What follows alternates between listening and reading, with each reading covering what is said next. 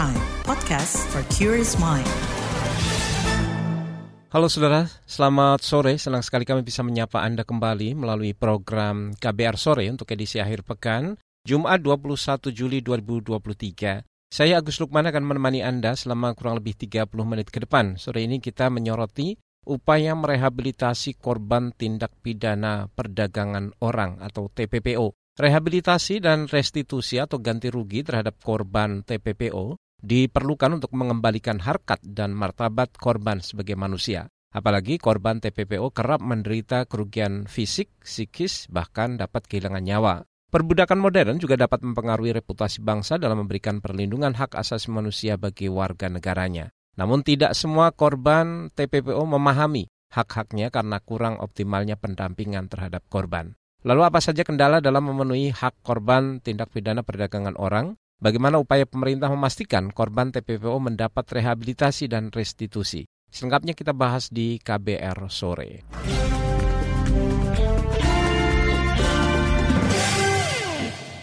Saudara, selama hampir dua bulan terakhir, Satuan Tugas Penanganan Tindak Pidana Perdagangan Orang atau Satgas TPPO Mabes Polri berhasil menyelamatkan lebih dari 2.000 korban perdagangan orang. Sementara Kementerian Perempuan dan Perlindungan Anak melaporkan sejak Oktober 2017 hingga Oktober 2022 ada lebih dari 2.300-an korban tindak pidana perdagangan orang yang dilaporkan. Para korban TPPO ini meliputi pekerja migran ilegal, pekerja seks komersial, pekerja rumah tangga yang tidak lagi digaji tapi tidak boleh pulang, hingga anak buah kapal yang menjadi pekerja kasar. Penyelamatan tidak berhenti di situ. Pemerintah pusat dan daerah mengklaim terus menyelenggarakan pelayanan rehabilitasi para korban. Jenis rehabilitasi yang dapat diperoleh korban di antaranya rehabilitasi kesehatan, sosial, hingga reintegrasi sosial berupa pemulangan atau penyatuan kembali korban dengan keluarga atau pengganti keluarga. Saat ini ada ratusan tempat rehabilitasi bagi korban perdagangan orang, baik itu berupa unit pelayanan terpadu daerah atau UPTD, perlindungan perempuan dan anak, Rumah Perlindungan Trauma Center atau RPTC, hingga Rumah Perlindungan Sosial Anak. Di tempat-tempat itu, pemerintah menjamin pemenuhan kebutuhan dasar korban perdagangan orang, meliputi makanan, sandang, hingga kebutuhan lain. Selain itu ada juga pemulihan trauma bagi korban serta pendampingan atau pemberian bimbingan keterampilan dan bantuan stimulan usaha ekonomi produktif.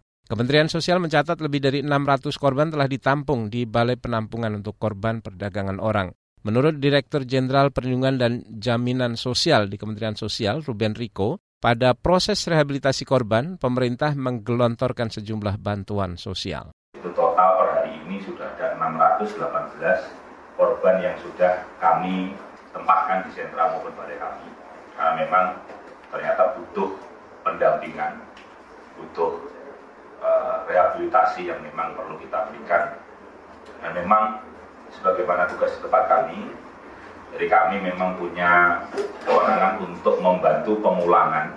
Selain kami memulangkan, kami juga menyelesaikan beberapa permasalahan, antara lain. Kita juga menyelesaikan pembayaran utang, kemudian kita melakukan proses pemberdayaan kewirausahaan, karena memang rata-rata semuanya terjebak dalam proses iming-iming uang untuk kemudian menjual apa namanya organ tubuhnya dan juga ada yang terjerat permasalahan hutang. Kemudian juga biaya kesehatan juga kami bantu, bahkan kami masukkan ke dalam program di PBI CKN, jika yang bersangkutan juga kemudian bisa tercover dalam asuransi kesehatan.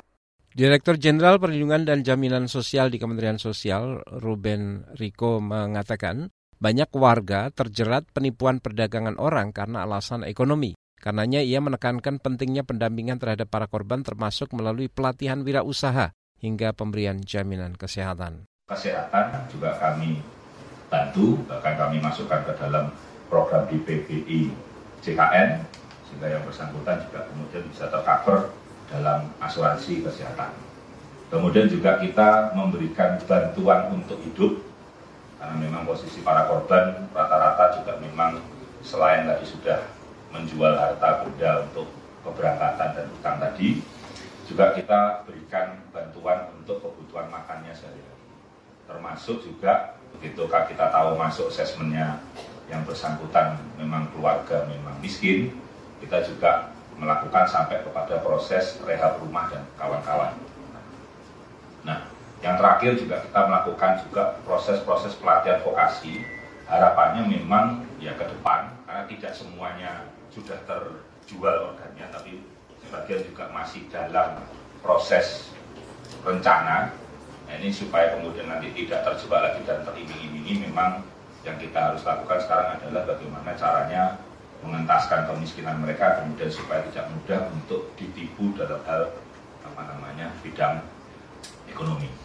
Para korban perdagangan orang sebagian besar berasal dari Nusa Tenggara Timur, Nusa Tenggara Barat, Jawa Timur, Jawa Barat, Jawa Tengah hingga Sulawesi Tengah. Ada lebih dari 100 korban tindak pidana perdagangan orang bahkan terjerat jaringan internasional penjualan organ manusia di Kamboja. Kasus perdagangan orang ini umumnya bermodus menawarkan korban sebagai pekerja migran di luar negeri. Selain itu, saudara, sejak 2015 hingga 2019, Lembaga Perlindungan Saksi dan Korban LPSK juga memberikan layanan perlindungan terhadap lebih dari seribu orang saksi dan korban perdagangan orang. Lebih dari 50 persen korban adalah perempuan dewasa.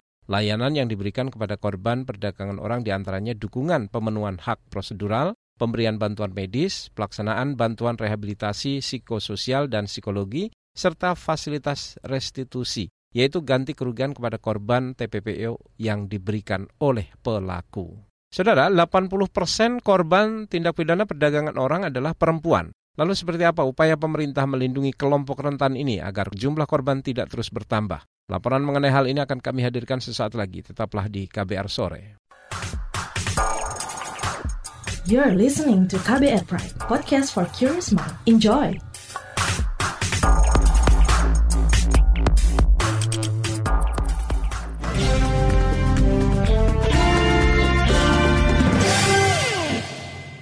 Sekitar 80 persen korban tindak pidana perdagangan orang adalah perempuan.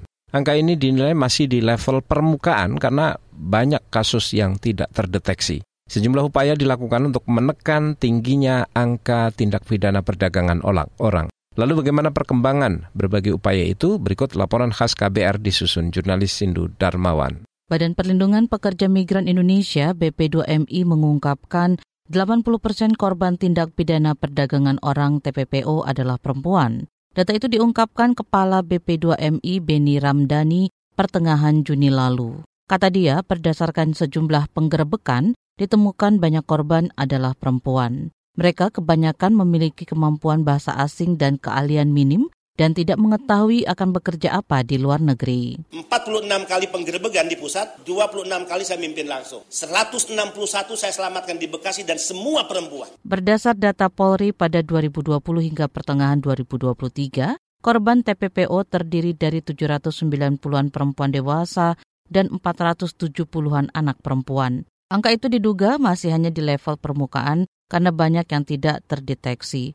Modus penipuan pekerja di antaranya dilakukan rekrutmen lewat media sosial. Mereka menyebar informasi penerimaan lapangan kerja melalui media sosial dengan tawaran gaji tinggi dan beragam fasilitas. Karena itu, Kementerian Ketenagakerjaan menjalin kerjasama dengan Kementerian Kominfo untuk memberantas penipuan perekrutan pekerja lewat media sosial terbanyak ada di Facebook, Telegram, dan Instagram. Direktur Bina Perlindungan Pekerja Migran Indonesia P2PMI, Rendra Setiawan pencegahan dan deteksi dini terhadap adanya iklan postingan ini kita sudah juga mulai ada MOU ya dengan Kementerian Kominfo untuk men-take down kita atau informasi yang diindikasikan tidak benar, tidak valid dan dapat menjurumuskan para pencari kerja yang berminat luar negeri Upaya pencegahan juga dilakukan dengan melibatkan kepala daerah. Dirjen Politik dan Pemerintahan Umum Polpum Kementerian Dalam Negeri Bahtiar beralasan pemerintah pusat maupun daerah berkewajiban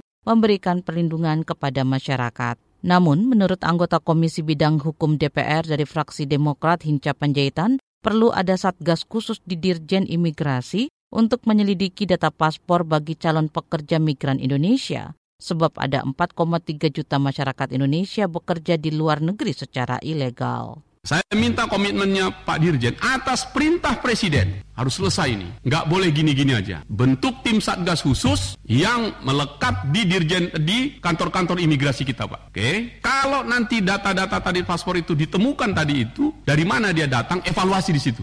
turunkan dia jalannya untuk mencegah sekali lagi kewajiban kita mencegah perbudakan atau jual beli human trafficking ini yang secara modern ini. Masalah TPPO tidak hanya terjadi di Indonesia, melainkan di banyak negara termasuk di kawasan ASEAN.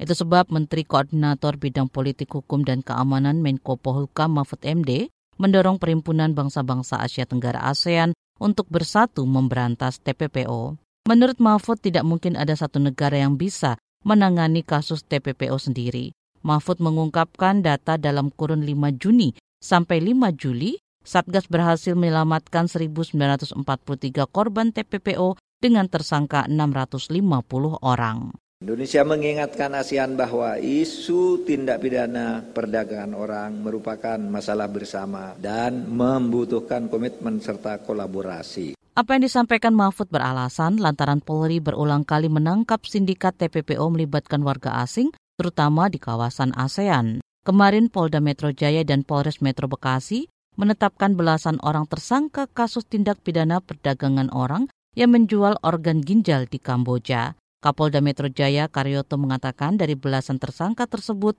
salah satunya adalah anggota polisi telah mengungkap perkara TPPO dengan modus eksploitasi penjualan organ tubuh manusia jaringan Kamboja yang telah memakan total korban sebanyak 122 orang. Sampai hari ini tim telah menahan sebanyak 12 tersangka. Karyoto menjelaskan dari 12 tersangka, 9 di antaranya sindikat dalam negeri yang berperan merekrut, menampung, mengurus perjalanan korban, dan lain sebagainya. Kemudian dua tersangka lain di luar sindikat termasuk satu anggota Polri. Karyoto mengatakan polisi akan terus mengembangkan keterlibatan satu anggota Polri dalam perkara ini, termasuk bagaimana personil tersebut meloloskan korban sampai ke luar negeri. Berdasarkan catatan Satgas TPPO, terdapat 2.100-an orang yang diselamatkan dari jerat TPPO sejak 5 Juni sampai 19 Juli 2023. Dari penyelamatan itu, Polri menetapkan 820-an orang tersangka.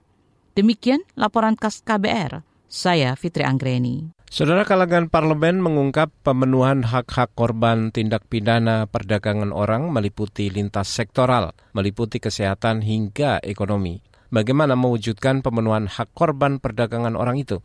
Selengkapnya kami hadirkan usai jeda tetaplah di KBR sore. You're listening to KBR Pride, podcast for curious mind. Enjoy!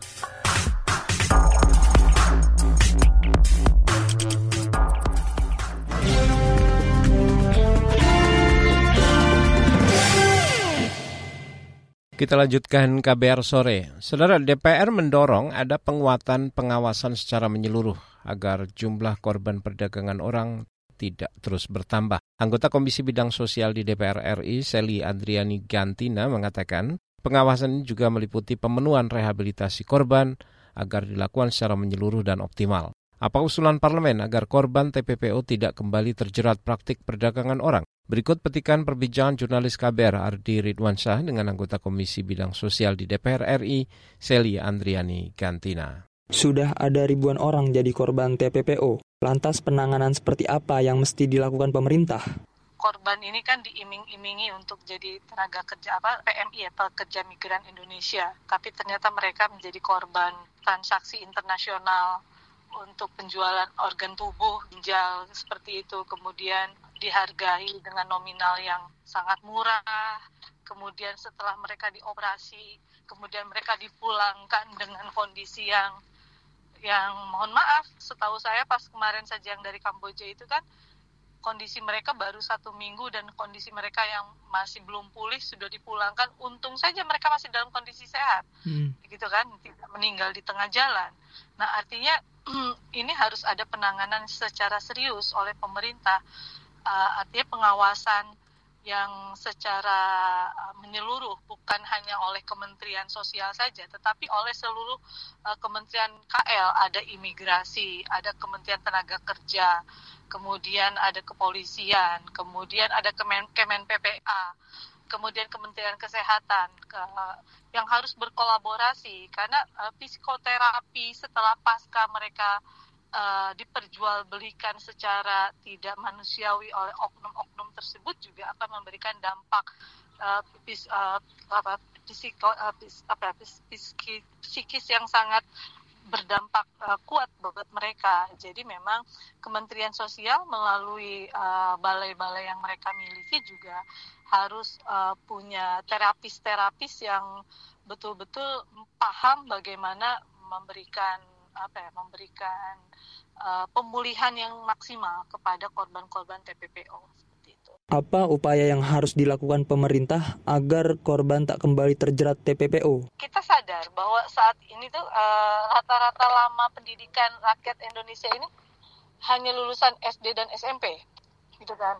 Jadi cara memberikan pemahaman kepada rakyat Indonesia itu kan tidak bisa dibangku sekolahkan dengan cara uh, uh, harus disekolahkan seperti itu, tapi harus dengan cara komunikasi komunikatif dengan melibatkan tokoh-tokoh kemasyarakatan yang ada di desa-desa mereka, melibatkan uh, al alim ulama, tokoh to toga dan Thomas gitu kan, hmm. sehingga antisipasi untuk mencegah mereka untuk berangkat ke luar negeri, kemudian menciptakan lapangan pekerjaan gitu kan, yang ada di dalam negeri sehingga mereka tidak tidak tidak harus bekerja ke luar negeri itu adalah uh, alternatif yang paling utama menurut saya kan. Uh, faktor ekonomi adalah faktor yang membuat mereka kenapa harus berangkat ke luar negeri. Jadi menurut saya memang kondisi ekonomi lah yang membuat mereka harus berangkat ke luar negeri gitu loh.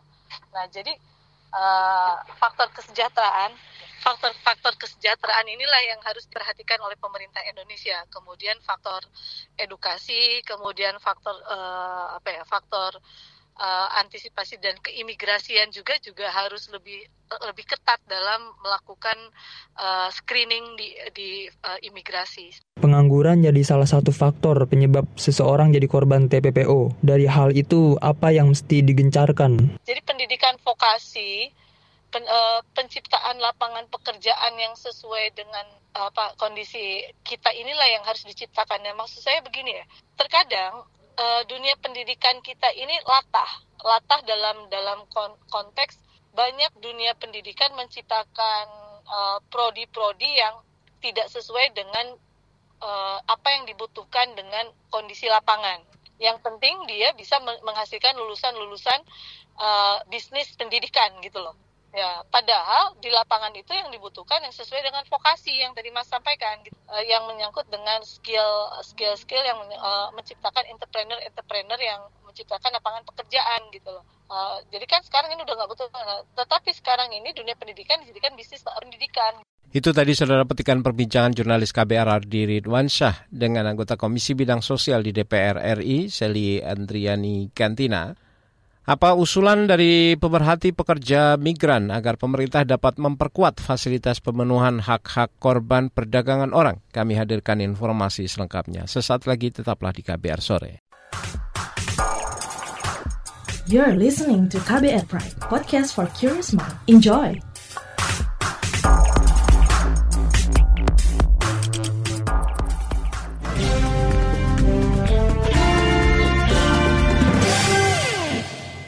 Kita berada di bagian akhir KBR sore. Saudara LSM pemerhati pekerja migran Indonesia atau Migrant Care menilai proses berian rehabilitasi atau layanan rehabilitasi korban tindak pidana perdagangan orang di Indonesia belum cukup merata. Program manajer LSM Migrant Care Mulyadi mendorong pemerintah menyelesaikan kasus secara hukum kemudian mendampingi korban dan melakukan rehabilitasi. Ia mengatakan pemerintah harus mengupayakan rehabilitasi yang lebih mudah diterima dan diakses para korban. Lalu apa usulan Migrant Care terkait fasilitas bagi korban perdagangan orang usai rehabilitasi? Berikut petikan perbincangan jurnalis KBR Khairunisa dengan program manajer Migrant Care Mulyadi.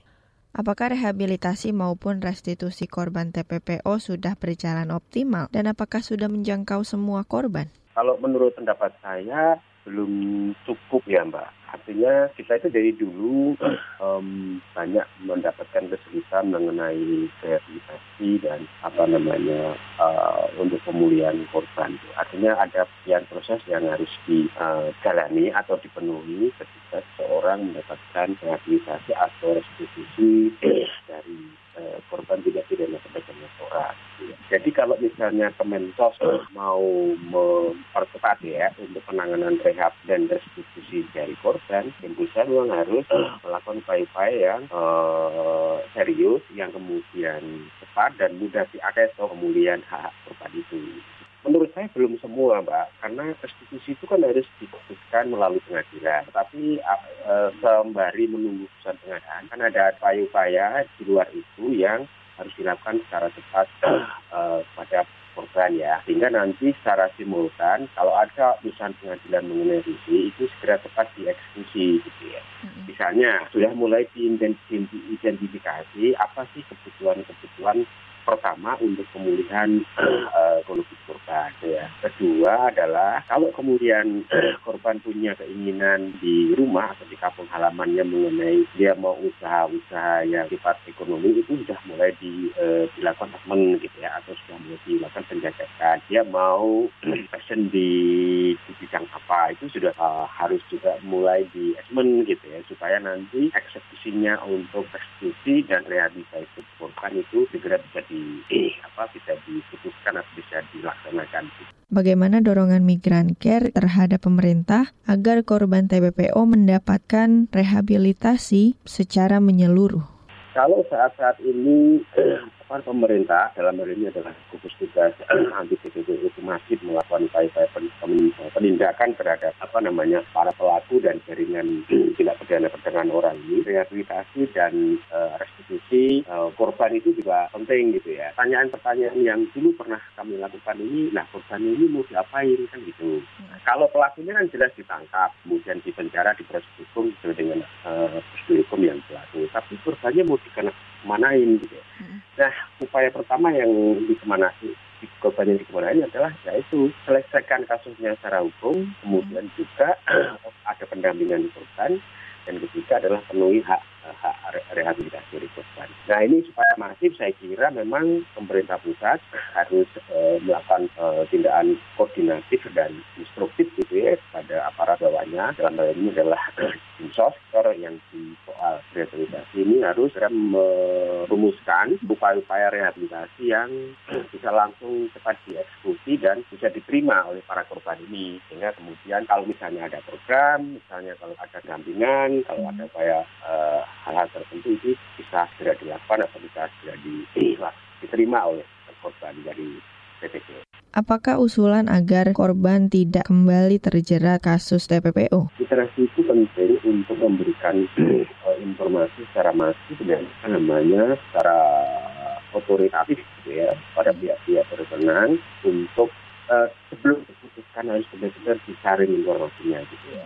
Artinya kalau ada orang menawari atau kemudian ada informasi mengenai lawan kerja di luar negeri atau suatu informasi yang sifatnya menjaga keuntungan secara ekonomi itu harus jangan cepat-cepat kan, tapi harus benar-benar dipercaya informasinya.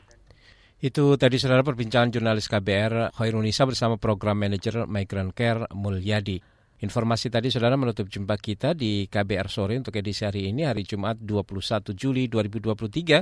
Saya Agus Lukman bersama tim yang bertugas undur diri. Salam.